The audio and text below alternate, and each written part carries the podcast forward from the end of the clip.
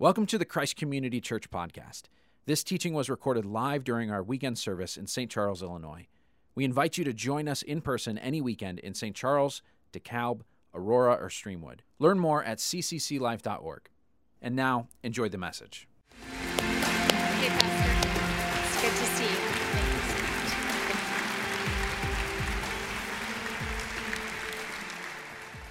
Kay, it is really wonderful to have you with us. And I just want to say hello to our online audience right now, as well as those who are joining us in Streamwood and in DeKalb and in Aurora, as well as those of you who are here in St. Charles. Again, a warm welcome for our guests. So good to have you. Now, Kay, I recognize not everybody here is familiar with your story. And so, just to give uh, folks who are watching a little bit of background, uh, I want to touch on a few of your claims to fame, so to speak. One of which is uh, you and your husband, Rick, started this church, Saddleback Community Church in Southern California. It's just a ginormous church now. God's been so faithful. What's Saddleback Church like?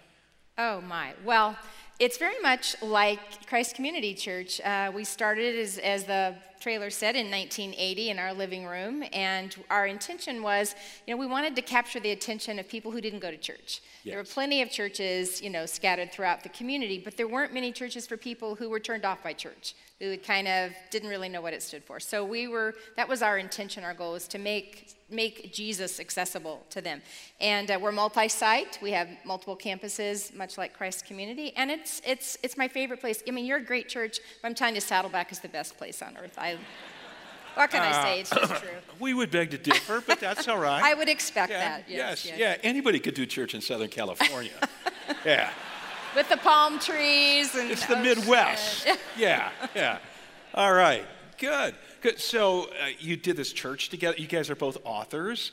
In, in fact, uh, Sue, my wife and I, we were, uh, this week we were up in northern Wisconsin hiking and biking and uh, reading. And she was reading one of your books. So you're an accomplished author. Rick wrote this, this book, Purpose Driven Life. How many copies of that have sold? I, I think I think it's I don't know it's it just it's embarrassing to say it's like almost 50 million in all of its different iterations. It's- I mean, it's one of the most popular books It is, and so Yeah. to say that he's an author and I'm an author is like saying you know I I I grow a dandelion in my garden and he grows you know Butchart Gardens in British Columbia. I don't know. It's like this and this, uh, but Oh, come on. So when a guy writes a book, The Purpose Driven Life, Yes. you just, the, the title suggests someone who's buttoned down, focused, driven. So what, what is Rick like? Um, well, he, he's just a goofball. He is a he's he's a country boy. He's he was he was raised in the country. He he is very. He's got a brain like I've just never met anybody with got a brain quite like his. He's he's brilliant, but he also doesn't know what day of the week it is, how old he is, and you know sometimes I go, how can somebody so smart be so dumb? But um, very lovingly, I say that. Uh, no, he, he is. He's amazing. He's funny. He's charming. He's, um, he's warm. He's the guy who walks out on the patio after church every weekend, walking around going, Have you hugged your pastor today? You know, he's just, it's like hugging Santa Claus. And- Huggers. Yeah, he's a hugger, yes. Huggers. Go Huggers, Yeah, right. yeah. So in a sense, I mean, you know, just looking at you externally, you, you seem to have lived a little bit of a charmed life. Yeah, again, Southern California where it never rains, and we've been doing nothing but rain, lately. And, and this huge church and some fame, so to speak, and um, vocational success. But there have been, there have been some hardships uh, along the, the way as well. And I, I want to acquaint our listeners with some of those. Uh, starting as a young girl, five years old, something very traumatic happened to your life. Yeah, my dad was a pastor um, in Southern California, and um, one of my earliest memories actually is being molested at church um, by the son of our church janitor. So I was molested by somebody that I knew and trusted, um, but I didn't have language for it. I really didn't know what had happened to me. I didn't. I didn't go home and tell my parents. We grew. I grew up in a you know pretty repressed household. Um, I jokingly say that my mother stretched the word sex into 14 syllables because she, it was like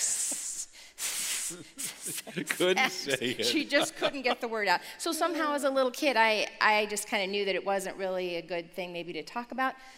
Kind of forgot about it the way that many times that happens when children um, experience sexual trauma is they don't know what to do with it didn't have language for it but it really affected me throughout my life um, with some some really painful times in, in my junior high and high school and even into early part of our marriage and um, i think i'm just learning more and more even though the abuse happened almost 60 years ago there can be lifelong effects Sure from can. trauma Yeah. and abuse Absolutely. You, you mentioned your, your, you know, how it impacted your marriage. Th- that's another hardship that, that was surprising for me to read about as I, I read a little background to your story, that you and, and Rick uh, experienced difficulty at the, at the beginning. I mean, it, the marriage almost ended up a train wreck. Well, yeah, it, yeah. So we were at college, uh, same Christian college together, and I was dating a guy that I was sure was Mr. Wonderful, and um, evidently he didn't share the same belief because he broke up with me. And and um, Rick was kind of waiting in the wings. I didn't know it, and uh, but he had had this kind of vision from God that he was supposed to marry me. So I didn't know this, but he he asked me out, and I went mostly because I you know, had nothing else to do because I wasn't going out with his other guy. and, um, and eight days later, he asked me to marry him, which is, children do not follow this example. Um, so while that in itself is unbelievable, what's even more unbelievable is that I said yes. And um, so we got engaged. We were 19. We didn't. We were young and stupid. Didn't really know, you know, much of anything. But that just seemed like what God wanted us to do. So we got married, and you know, the honeymoon was uh, a failure of epic proportions. Let's just say that, and just nothing worked. Everything that they say that you know, couples tend to fight about: sex, money, children, in-laws, and communication. We fought about all of them, and then we fought about our fights. And he was a youth pastor, and we just felt so alone. We, we didn't know who to talk to. We were, um, it just felt like we were, we were in ministry. We weren't supposed to have those kind of problems. yeah. We didn't understand how the abuse that I had experienced um, as a child had contributed to any of that. We just didn't get it at all. And um, finally, after about a year and a half, we, our, uh, the pain that we were experiencing was greater than our pride of having to ask for help. And, and so we started some marriage counseling, uh, some marriage therapy, which continued actually for quite some time. We, we have learned over these 44 years of marriage. Um, we, we, he is my best friend. He's, I'm his best friend. We are the best thing that ever happened to each other. But it has not come easily. It- Yes. it's not been a walk in the park. Sure, It's been a difficult journey. A lot of forgiveness, a lot of starting over, Yeah. a lot of um, grace for each other, for each other's brokenness. It, it's been a long journey. Wow. Uh, side note to those of you who struggle within your marriage, uh, I, I love Kay's line that somewhere along the line, your pain has got to be stronger than your pride. Because pride says, keep it to yourself, keep it quiet, don't let anybody else in, don't let anybody know. Uh, but you really need you need some community around you. At Christ Community Church, we've got a program called Reengage. It's it's like 10 weeks of work on your your marriage.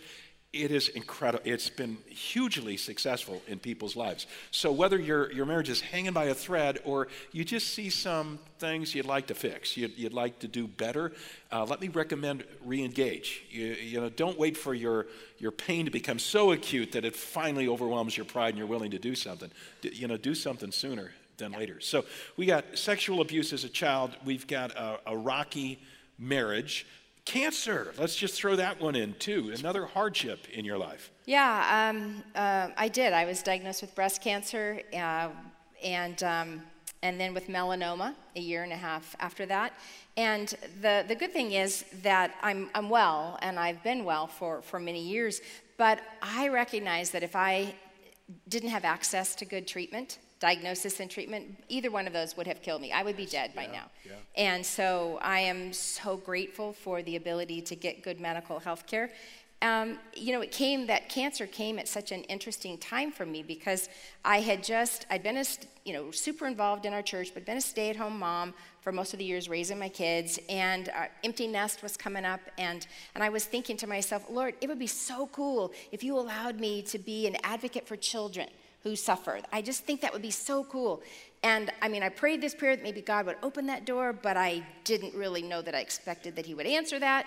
But he did, and he allowed me this opportunity to become an advocate for people with HIV and orphans. And I had just started down that path when I was diagnosed with cancer. And so there was the thought, um, you and I were talking about this, there was the thought of, I didn't ask God, why did this happen to me? Yeah, not why me. But... No, I really didn't because I, I just think that life is hard and stuff happens to all of us. But, um, but I did ask why now because it felt like God had opened this door to do something significant, something that I had dreamed of doing. And at that exact moment, I had to take six months you know, and didn't really know at first if I would live or not. I didn't know how serious it was.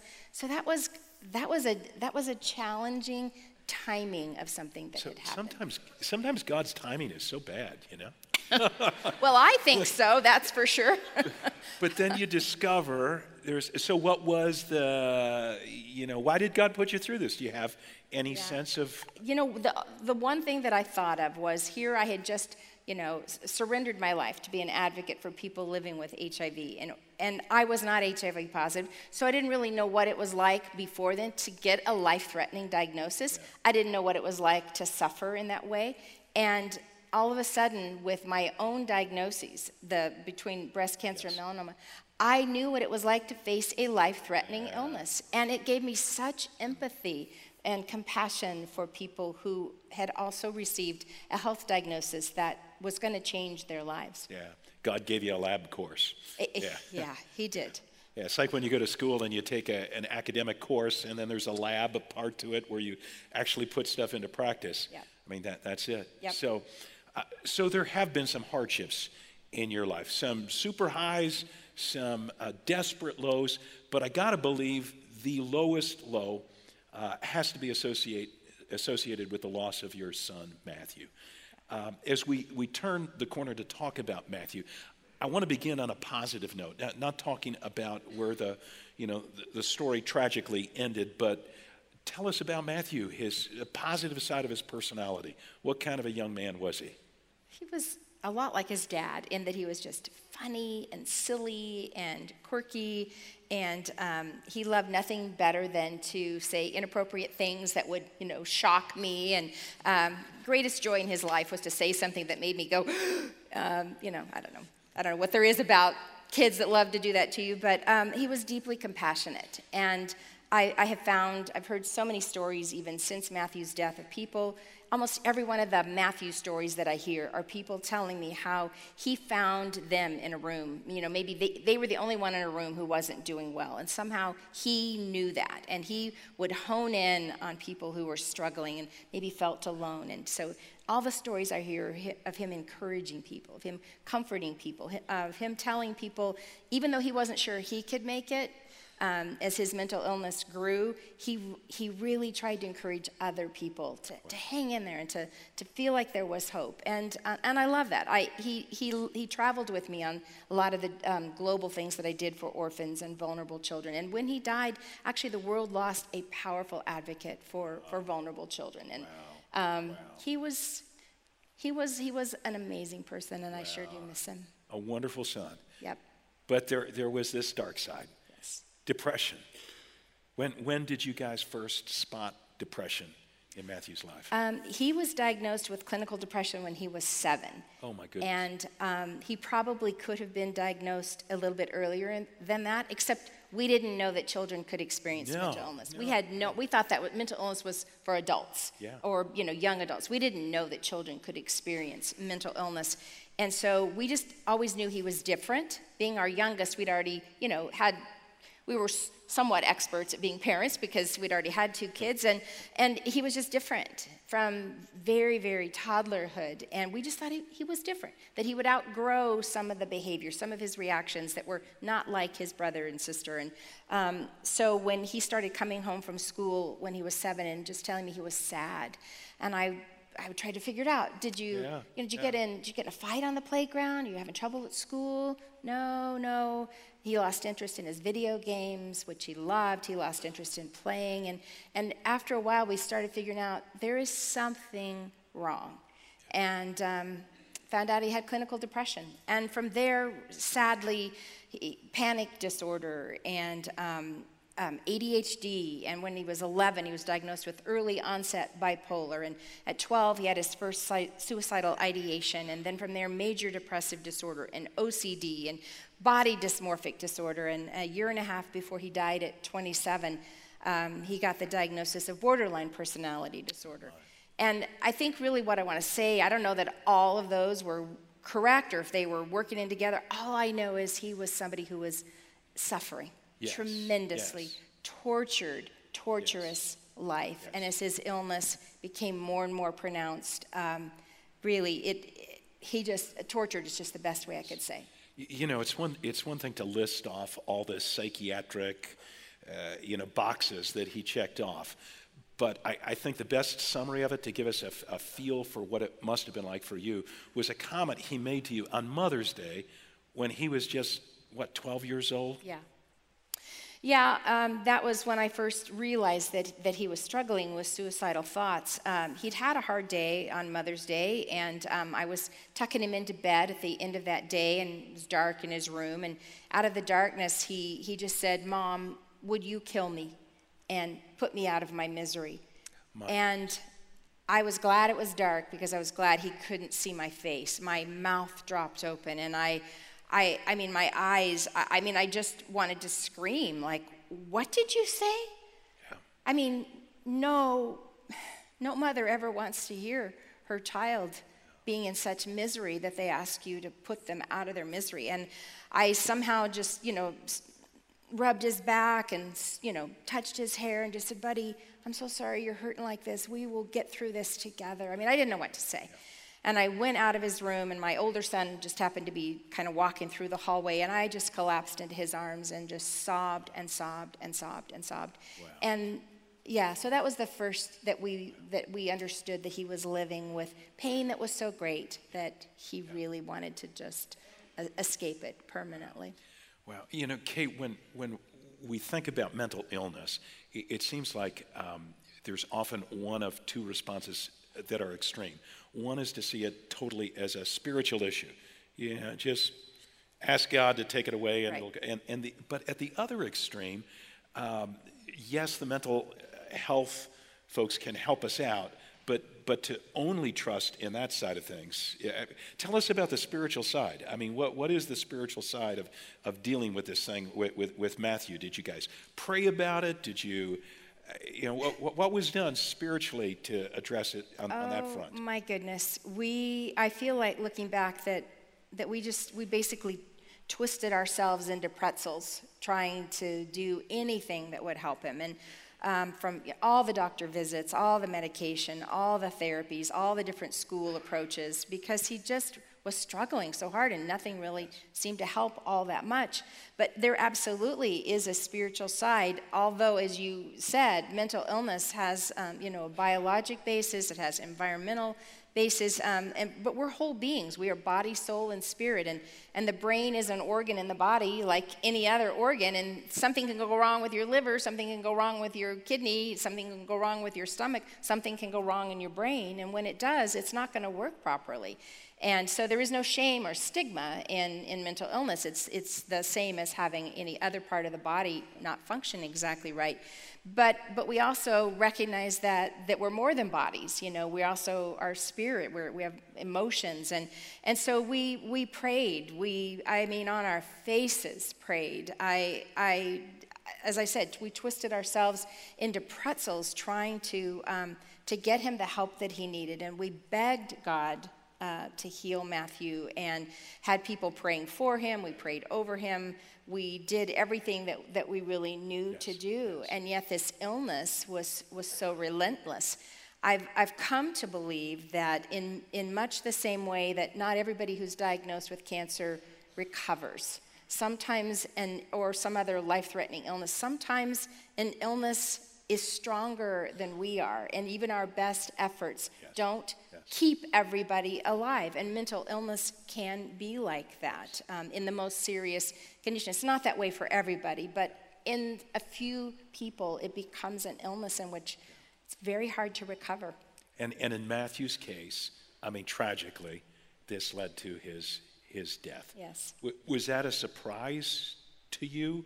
Was it, um, you know, was it the first time that he had attempted No. suicide? Was it, um, did it, did it come out of left field or, or did you anticipate it or? That's kind of a yes and no because because he had started with suicidal thoughts and ideations when he was 12, and he began then acting um, on them later. When he when he was eight, under 18, I could make sure he took his medication, and the medication did help. It kind of put a layer of skin over the rawness of some of his feelings. It, it did help.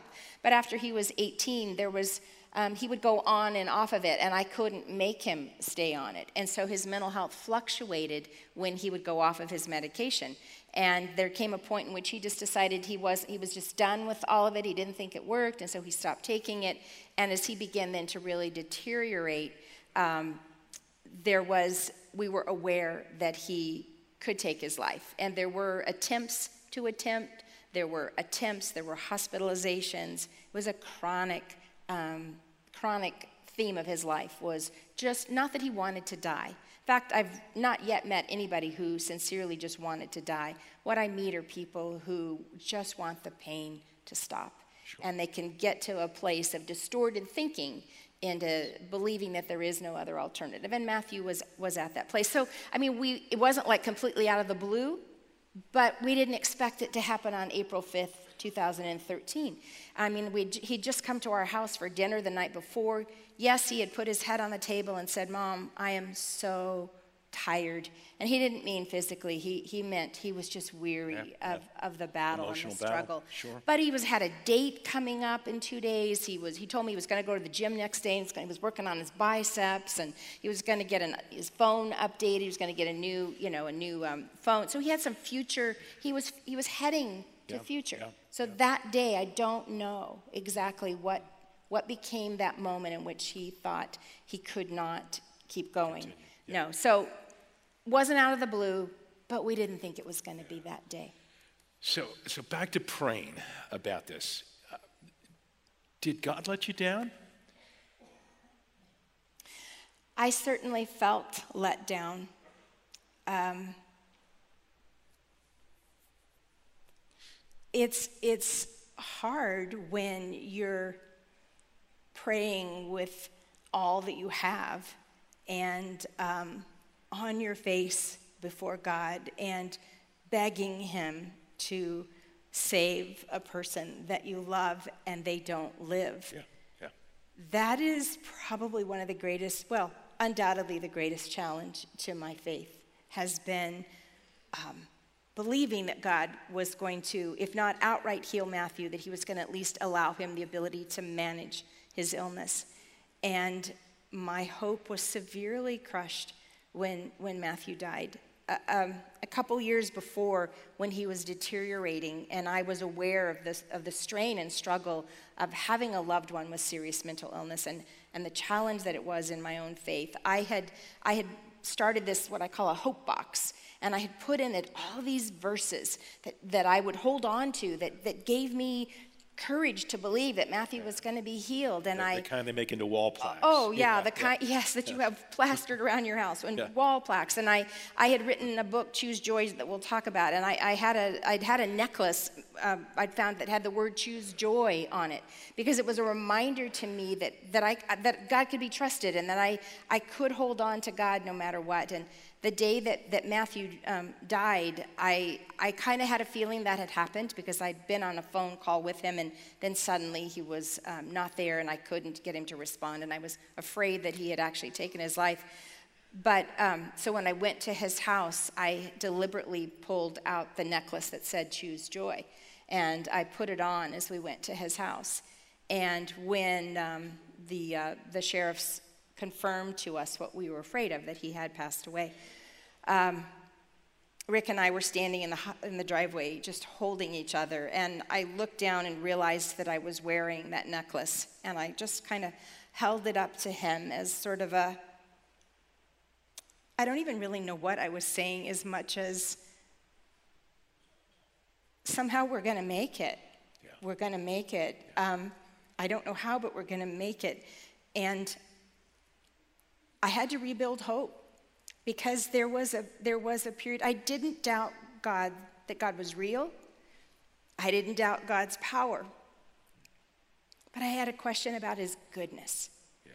And um, I Why would a good and God? why would a Yes, good yes, God Yes. uh, allow this suffering in his in our son's life and then this in ours? And after Matthew died, I um, I took those verses out of my hope box. I just took them out. I thought I threw them away, but I found them a couple years later, tucked away in something. And not because those verses weren't true, but it was because they didn't. That is not what happened in Matthew's Yeah, it's not the whole story. is not Yeah, the whole yeah, story. yeah. But that hope box sat, em- sat empty. At the same time, somebody gave me a little, a little ceramic pot that I started calling my mystery pot because I started writing out these questions that were troubling me of why didn't God answer? Why wasn't, wasn't my faith enough? Why did, why did, why didn't God stop them? I mean, all the things that are so real, that are so true. And I wasn't going to ignore my questions. And some people wanted me to just kind of forget. Well, you know, it, you, you know, just put, don't ask those kind of things. Those are like those are those are hard questions. Don't ask those questions. And I was just like, no, God can handle this. God can handle my questions. God can handle my my questioning His His goodness. And so I started writing out those things and putting them in this mystery pot. And then I began to rebuild my hope box with verses that that I could believe with all my heart. Yeah. Like 1 Corinthians 15 43, that says, These bodies were buried in brokenness, but they will be raised in glory. They were buried in weakness, but they will be raised in strength. And I can hold on to that. That's Yeah, true. yeah. It's true for Matthew. Jesus lives. And if Jesus lives, Matthew is alive. And if Jesus and Matthew and ali- are alive, then someday when I die, however I die, I too will live. I can hold on to that. But there was a very strong period in which I struggled with the questions that nobody seemed to have answers for. You still have that mystery pot? Absolutely. I have my mystery pot and my hope box sitting right next to each other. And when I have my when I have my quiet time with, with God every day, I'm I am looking at both mystery and hope. And to me, that is the essence of our faith. Because untested faith is just optimism. How do you know that faith works unless you're tested? How do difficult you times. know that God really can be trusted? And here's what I would say I don't understand everything about God. I don't. I don't have a good answer to the, to why is there evil in the world? Why is why are I mean I, I have some answers. There's some theological answers, but they don't always satisfy. Yeah, but not what an satisfies me, yeah. what satisfies me is I know that one of these days when I see Jesus face to face, he and I are going to take that mystery pot and he's going to take the lid off of it and he's going to go through those things one by one with me and he's going to tell me and he's going to comfort me and it's going to be enough. I trust him. I do trust in the goodness He's a of trustworthy God. He is Yeah, trustworthy. yeah, yes, yeah. So you got a mystery pot? We're going to be selling mystery pots at Resource Bookshop afterwards. And the hope box. Yes, yeah, and the hope box that goes with it. You So, need both. but uh, you know, so what do you say i- i- if it's not a child with uh, depressive thoughts? We've got a, a wide range of folks listening right now. Right. And and while we may not have a literal mystery box, we're wondering why didn't God? Why didn't God? Why didn't? And and we know that there's an enemy of our faith Right. who loves to slander God, who loves to whisper in our ears. Well, I'll tell you the answer to your question is because God doesn't give a rip about you. That's, right. the answer. Right. So, so what do you say to the person who's struggling right now and they've prayed and their addiction hasn't gone away, their marriage hasn't, you know, eh, you know, it still broke up in spite of that. Uh, the, you know, the cancer has persisted. What, what do you say to the person who doesn't feel like God has come through for them? I would tell them I don't know. Yeah. I, I sincerely don't know. I think that we sometimes set up an expectation in people that if they become a Christian, if they come to Jesus, that, that they won't ever have struggles, Yes. that they won't go through hard times, that they won't lose somebody to cancer or to suicide or a car accident or, or old age, or that parents don't lose their kids, or that marriages don't break up. I mean, I think, or that people don't have financial struggles. I, I think somehow we've sold people a bill of goods that says if you come to Christ, life becomes perfect. And yeah. Jesus didn't say that. Jesus said, in this world, you will have troubles, but be of good cheer, be at peace, because I have overcome the world. And so, what that says to me is there's a lot in this life I don't understand. I, I don't. And, and we, it's, it's wrong to, to package it in such a way that we can just a little yeah. box with a bow yeah, and, yeah. and it's all good. It's no, this life requires faith. Yes. It, it requires believing that God is good against all odds, believing that He's good against what your eyes tell you. It's believing that, that He is good, that He knows what He's doing, that He will never leave us, that His presence gives us a power and an ability to get through things that we would never have without Him. And trusting, because we believe His goodness, because that is the bedrock of my faith, yeah. um, then I am content in a, in a sense to leave what feels mysterious and unknowable yeah. in the hands of a good yes. God. Yes. Knowing that He is at work in my life and it will make sense one day. Okay, I, I, think you've kind of answered the question I'm about to ask, but let me, let me ask it anyway so that you can repeat your answer.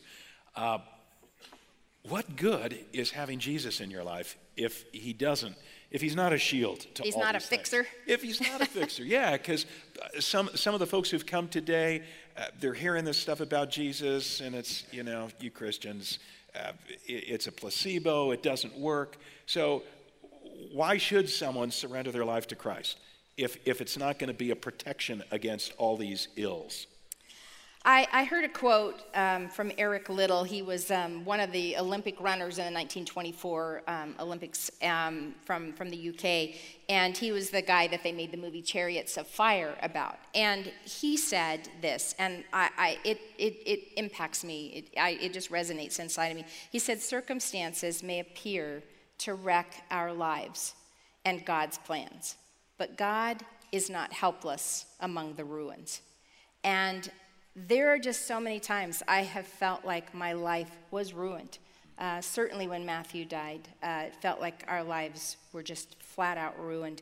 And to remember that God is at work and not helpless in the ruins. That for anyone who has felt like, you know, th- that hasn't turned out the way that they thought it was, life hasn't, or relationship, or a job, or whatever, hasn't turned out the way that they thought it was going to, to know that God is not helpless in our ruins and that He is still working out His plan of love and goodness in our lives is, uh, it gives me hope. Yes. It, it gives me a reason to hang on. I, I don't know how people get through I, it sounds so trite, but I sincerely mean it. I have barely made it through Matthew's death with Jesus. I don't know how people can face some of the hardest moments in life without him. Oh. I am never alone. And to know that in this very lonely world is good. You know, as as a pastor who sees a lot of the tragedies in people's lives, that is the constant thing that goes through my mind is like, how would this person make it without Christ? And, and then when I run into people who don't have Christ, it's like, well, I don't know how you're going to navigate this. These are deep waters. Yeah. Uh, well, it just made me think. Um, this is not a full explanation, and I'm not offering it as a full explanation. I'm just saying, I, the Bible talks about how God brings beauty from ashes.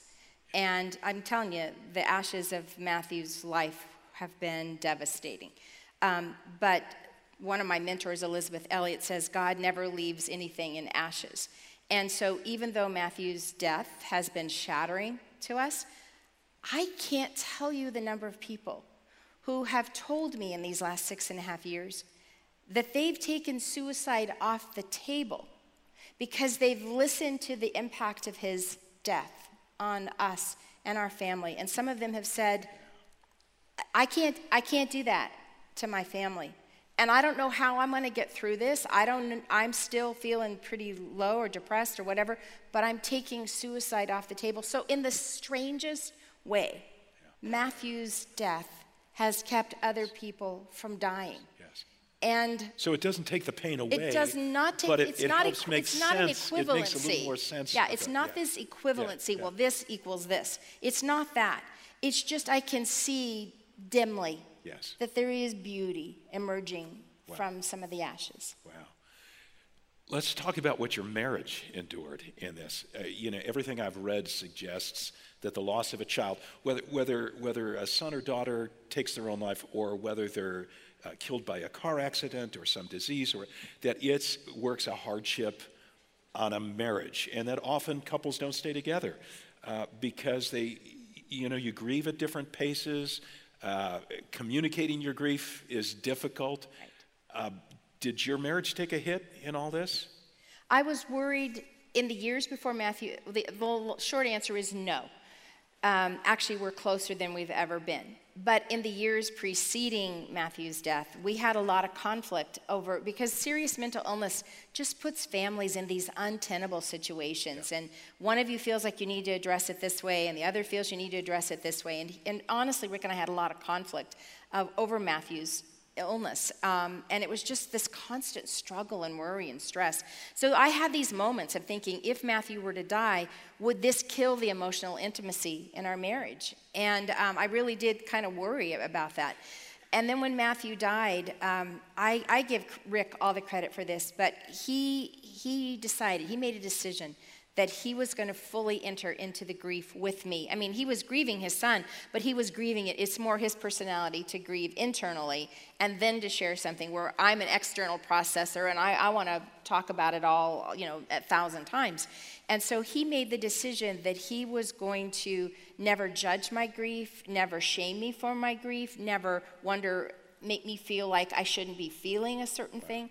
And so like there would be times I he would walk in maybe from work and I would be feeling very down. Maybe I was crying and maybe he wasn't feeling it as hard in that moment. So he could have just kind of rolled his eyes and like, ah, you know, come on, honey, come on, it's, it's going to be okay, it's going to be okay. And instead, he would walk over to me and put his arm around me and just hold me. Yeah. And he didn't try to fix me. He didn't try to tell me I shouldn't feel sad or that I shouldn't be heartbroken.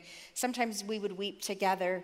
And then there'd be other times I would be the one who would find him weeping or just down. And instead of me kind of try to fix him or trying to just look, I don't have, I don't have time to feel that today. I, I can't do that. I would walk over and do the same thing. We just did a lot of holding each other, um, grieving together. What we discovered um, is that the marriages that break up tend to have had a lot of fracture lines anyway.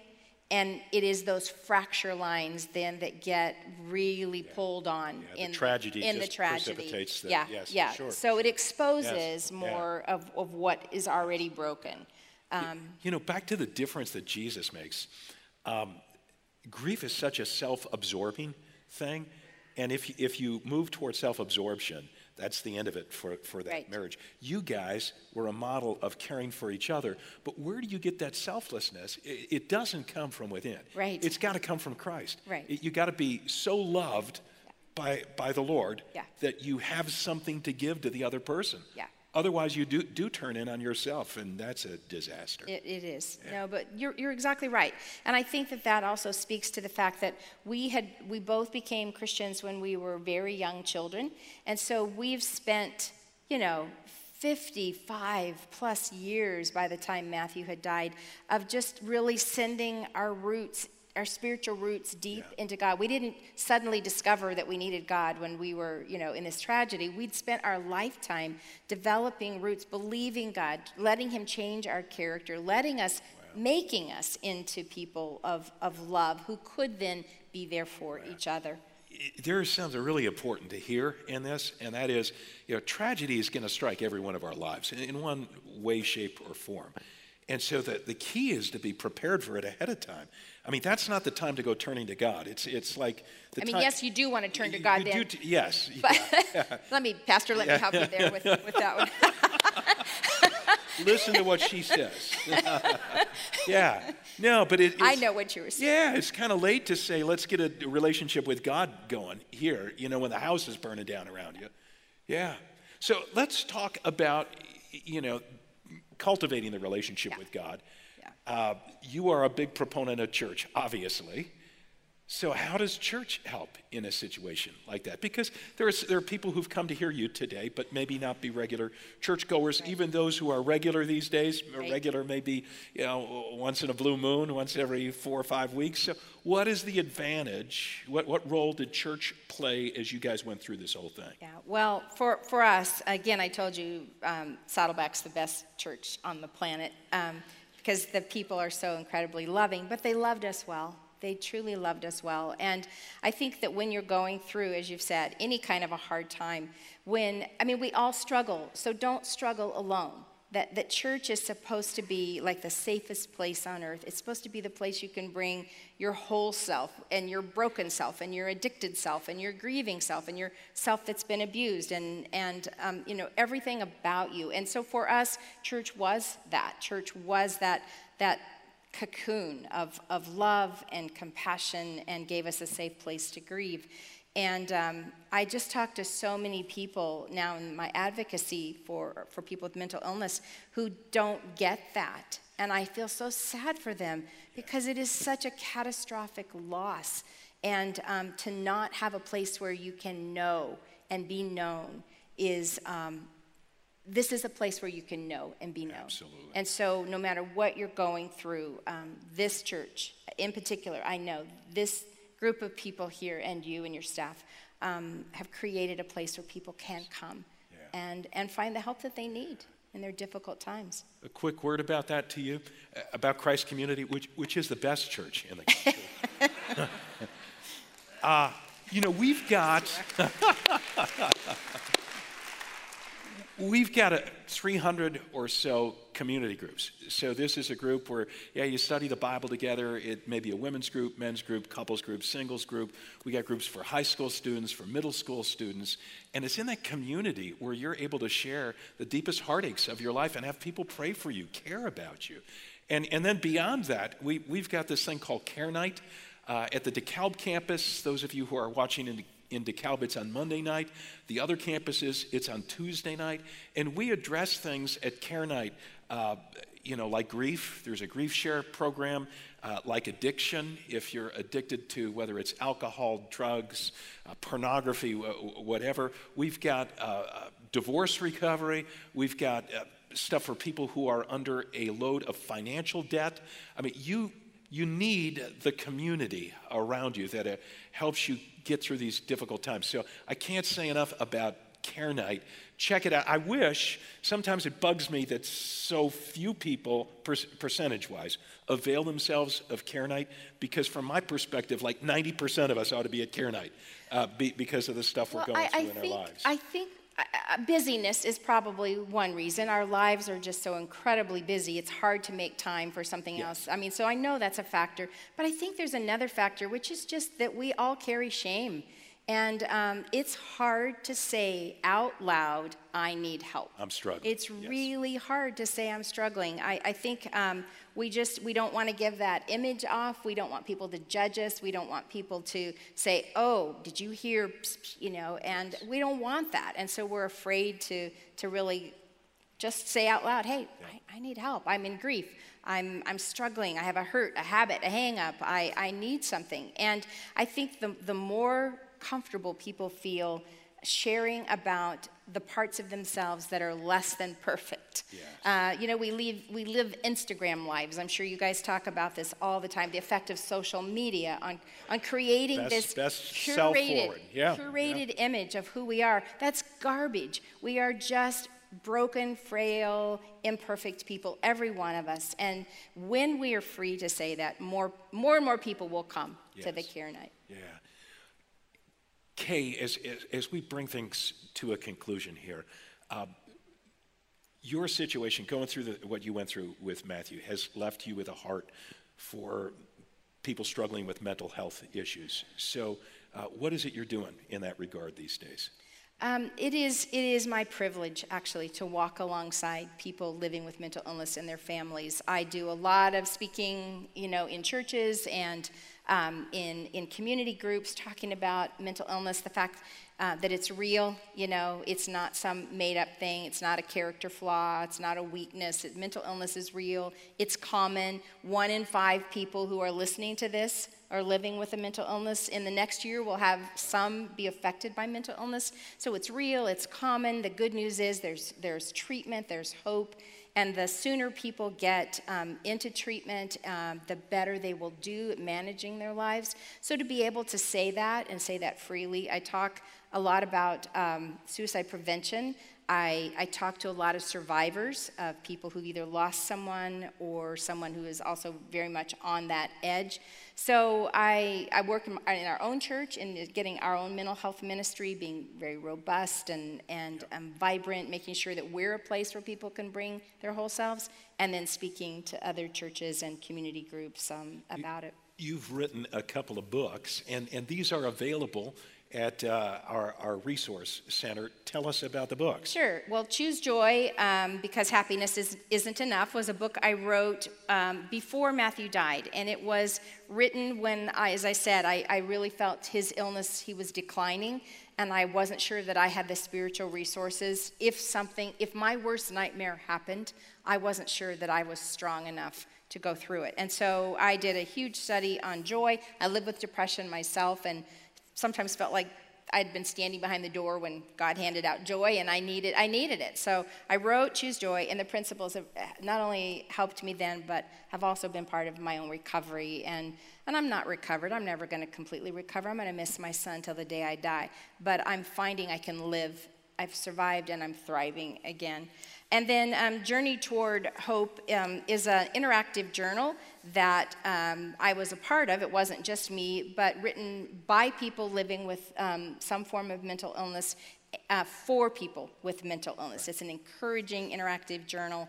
Um, it's a, I think it's a, it's a beautiful piece of a way to start hope again in someone. So, you know, pick up a copy afterwards. If you're struggling, in this area or some member of your family is struggling. A few practical tips just in, in sure. closing. Sure. What should we do? Well, I would say if someone is um, maybe not sure that they're experiencing mental illness, they might finding it harder to do work, harder to do their relationships. Um, they're just not um, maybe anxiety and depression is starting to interfere with that, I would say first, please go to your primary care physician and get a physical. Get, get, a, get a workup, get a physical. And, and that primary care physician may say, you know what, I'd like for you to get a psychiatric evaluation. Not because we think you're crazy, but because, you know, it sounds like you're maybe struggling there. And that they might refer you to, you know, a therapist or counselor or perhaps medication. You don't know, but you won't know unless you go check it out. So that's like for your body and stuff. And for your, your spirit, we've talked about coming to church, being part of a community, a small group, a care group, because there's nothing deeper than this desire in us to know and be known.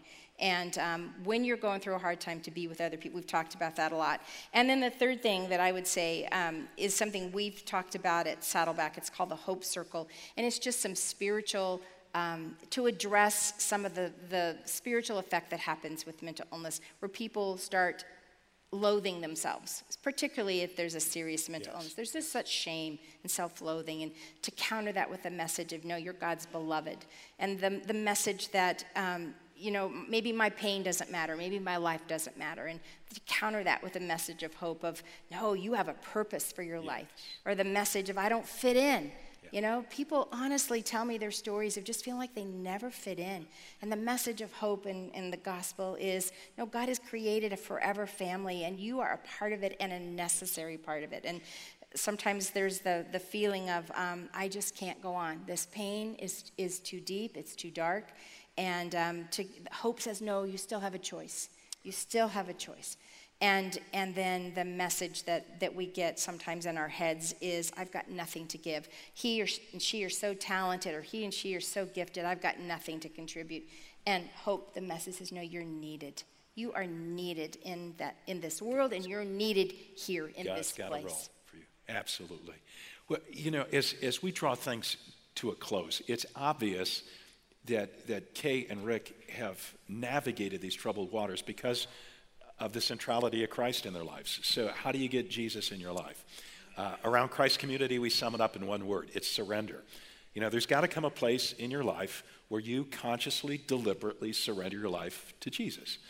And, and you don't get this by osmosis. You don't get this by just showing up at church. As we say around here, uh, you know, showing up at church doesn't make you a Christ follower any more than standing in a garage makes you a car, okay? You need to make a decision for yourself. What does a surrender decision look like? It's as simple as ABC, three aspects to it. Let, let me paint the picture for you, and then we're, we're going to have a, a word of prayer that gives you an opportunity to surrender to Christ if you never have. Uh, ABC Okay, A stands for acknowledge. Uh, in order to come to Christ, you got to acknowledge that you don't have Christ in your life right now. You know, we, we all, Scripture says, we go our way instead of God's way. Uh, we pull apart from the God who made us.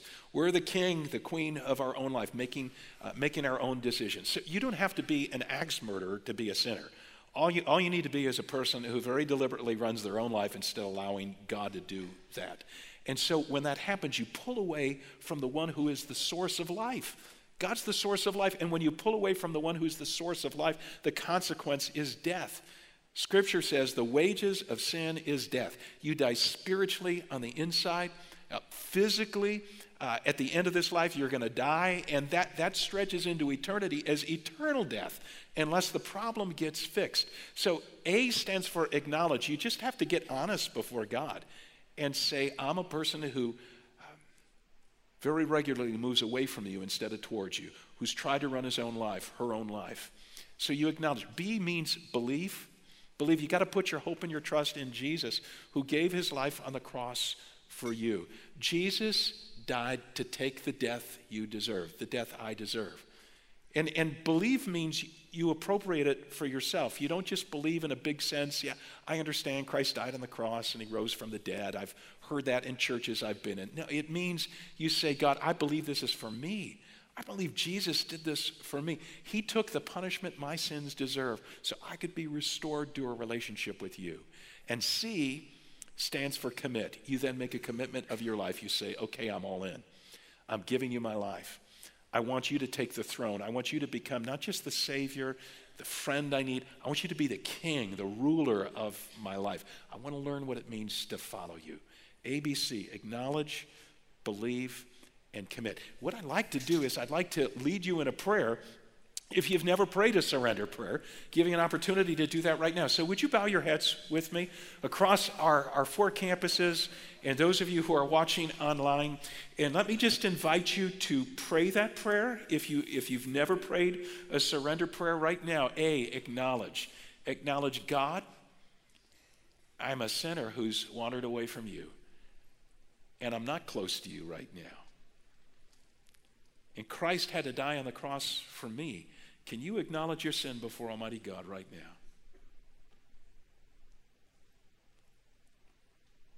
And the B stands for believe. Can you put your hope and trust in Jesus? Again, it doesn't happen by osmosis, it happens because of a deliberate, conscious decision. If you've never told Christ this before, say, I believe you to be my Savior, to be my hope.